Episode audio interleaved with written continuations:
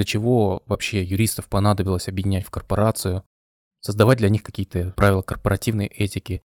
Сохраняется общее инквизиционное начало, тем не менее на последующей судебной стадии как раз все меняется и появляется и гласность, и состязательность. Всем привет! Недавно я получил статус адвоката, и сейчас по горячим следам я решил записать серию подкастов. В этих подкастах мы будем обсуждать вопросы, включенные в перечень для принятия квалификационного экзамена. Сегодня мы рассмотрим первый вопрос, посвященный созданию присяжной адвокатуры в 1864 году. Итак, начинаем. Российская адвокатура по судебным уставам 1864 года. Вообще вопрос достаточно важный и интересный. Конечно, может показаться, что это просто дань традиции, изучения того, как организовывалась адвокатура в позапрошлом веке, но на самом деле это не так.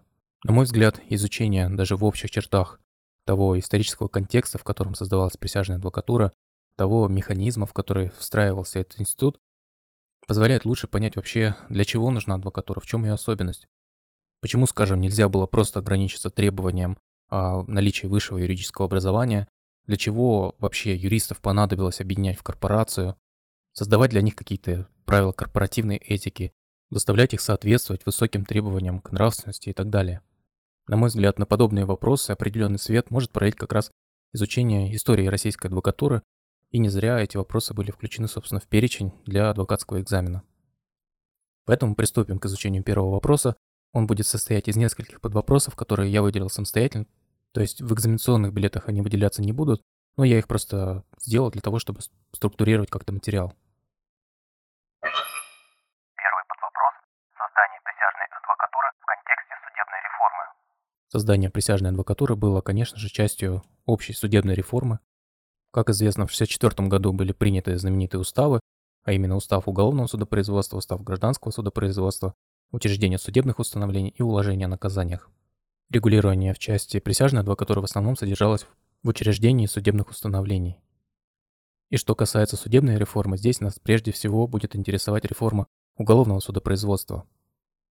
Как известно, реформаторы воплотили в России французскую модель уголовного процесса, которую еще называют романо-германской или континентальной, или смешанной, и суть ее заключается в том, что весь процесс рассмотрения уголовного дела, если выражаться кратко, делился на две части. Предварительная часть, которая в сегодняшних терминах соответствует стадии предварительного расследования, и основную часть, то есть, собственно, судебную часть. На первой стадии работу выполнял судья-следователь. Упрощенно говоря, на этой стадии он решал, есть ли основания для предъявления так называемого уголовно-правового иска, либо дело подлежит прекращению. И эта стадия осуществлялась в целом на принципах классического инквизиционного процесса. То есть, конечно, это был процесс письменный, он не был открытым, и в нем не было как таковой состязательности сторон, потому что судья-следователь, он э, объединял в себе функции как обвинения, так и защиты. И уже если он решал, э, собрав достаточные доказательства, что есть основания для предъявления этого уголовного правового иска, он уже передавал весь материал прокурору, который, собственно, на судебной стадии уже представлял сторону обвинения, то есть там появлялась сторона обвинения, соответственно, ей должна была противопоставиться уже сторона защиты, которые будут участвовать в процессе на основах состязательности, при этом процесс сам становится гласным, открытым, устным. И в такой парадигме как раз встает вопрос о создании и необходимости создания адвокатуры. То есть если в архаичном инквизиционном процессе было определенное должностное лицо, как правило, судья, который объединял в себе весь функционал, под которым мы сегодня понимаем и полицейское дознание, и предварительное следствие, и, собственно, в суде также рассмотрением этого дела занималось то же самое лицо, либо в составе коллегии представляло и докладывало дело то же самое лицо. И, по крайней мере, концептуально данное должностное лицо выполняло функции как обвинения, так и защиты, то есть оно собирало доказательства, как подтверждающие вину подсудимого, так и доказательства в пользу его невиновности. В смешанной же системе, которую изобрели французы, с одной стороны, на предварительной стадии, которая соответствует сегодня предварительному расследованию, сохраняется общее инквизиционное начало, тем не менее на последующей судебной стадии как раз все меняется и появляется и гласность, и состязательность, и более того, свободная оценка доказательств, противовес старой инквизиционной теории формальных доказательств. К тому же появляется суд присяжных. И в такой ситуации возникает вопрос, собственно, о том, какой институт, скажем так, будет выполнять функцию или отвечать за осуществление защиты на этой судебной стадии.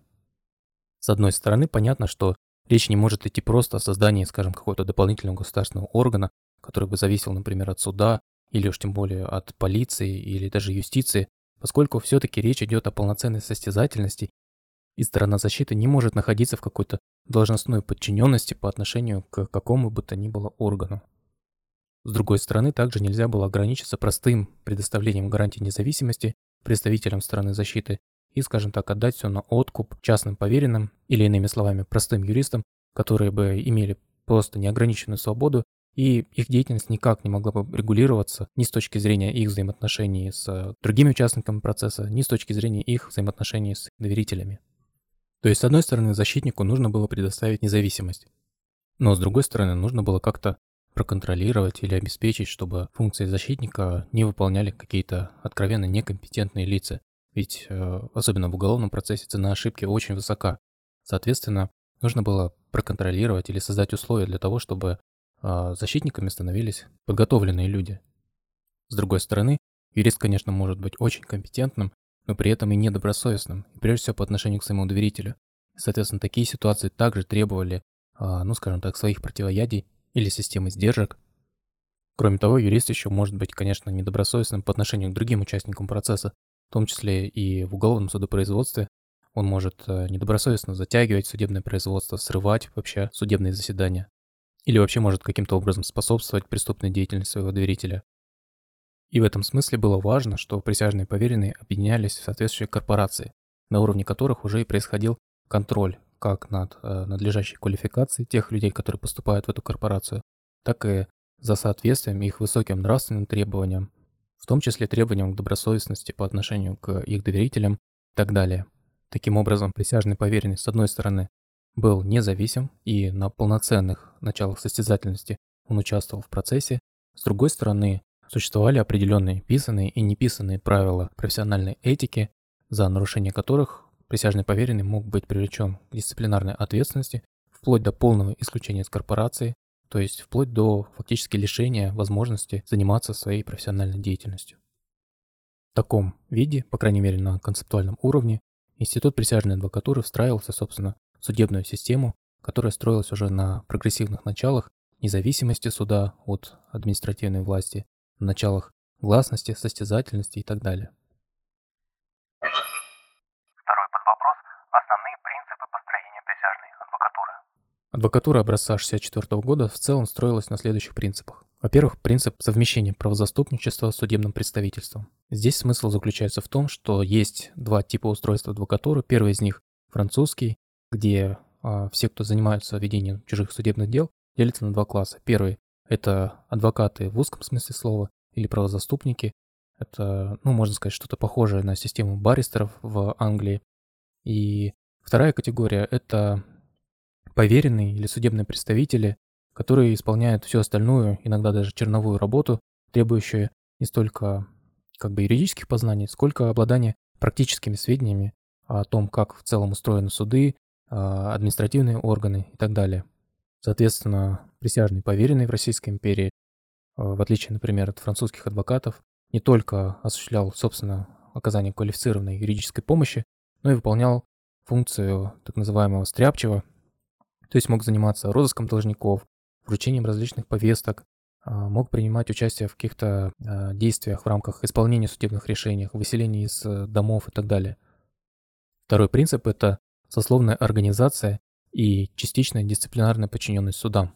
Смысл сословной организации как раз и заключается в том, что а, в соответствии с законом в тех округах, где было больше 20 присяжных поверенных, они как раз могли учреждать те самые советы присяжных поверенных, которые, собственно, занимались вопросами в том числе принятия в корпорацию, то есть а, предоставления статуса присяжного поверенного.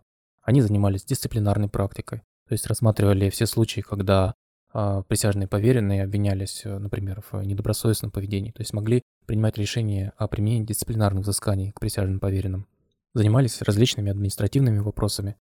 С другой стороны, советы присяжных поверенных были созданы только, на, по крайней мере, в первоначальном этапе, только в Санкт-Петербурге, конечно же, в Москве и через какое-то время в Харькове. Долгое время после этого Советы присяжных поверенных уже не создавались, но об этом мы поговорим дальше в третьем вопросе, который посвящен контрреформам. И как раз о частичной дисциплинарной подчиненности судам говорится в связи с тем, что в большинстве округов все-таки такие советы не были созданы, и эти функции выполнялись, собственно, судами. Что, конечно же, не совсем соответствует тому замыслу и идее, которая была заложена в, рамках реформы судебной системы с точки зрения обеспечения состязательности, полноценной состязательности сторон и независимости защитников.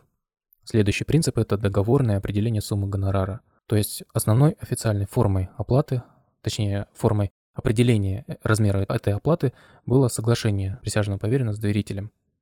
Тем не менее, для тех случаев, когда такие соглашения не достигались или отсутствовали, устанавливались так называемые таксы, что также, конечно, напоминает и современную систему. Следующий принцип – это принцип относительной свободы профессии. То есть он заключается в том, что формально возможность стать присяжным поверенным представлялась всем. Конечно, там были свои оговорки и свои исключения, но по общему правилу возможность стать присяжным поверенным была у любого человека, для этого им просто нужно было выполнить те критерии, требования, которые предъявлялись в соответствии с законом. И последний принцип – это формальное отсутствие связи с магистратурой, то есть судебной властью. Данный принцип, конечно, перекликается с принципом сословной организации и частичной дисциплинарной подчиненности судам, но суть его заключается в том, что формально между магистратурой как органом судебным, и который включает в себя только судей, и адвокатурой не было связи, и по факту даже существовал антагонизм. Прежде всего, конечно, это применимо к тем округам, где создавались советы присяжных поверенных. Это все, что касается принципов организации присяжной адвокатуры. И далее, чтобы не перегружать этот выпуск, мы его завершим. А оставшиеся вопросы создания советов присяжных поверенных, принятия в адвокатуру, вопросы прав и обязанностей, ответственности присяжных поверенных мы завершим в следующей, второй части первого выпуска. Спасибо всем, кто дослушал эту запись до конца. И до встречи в следующей, второй части этого выпуска.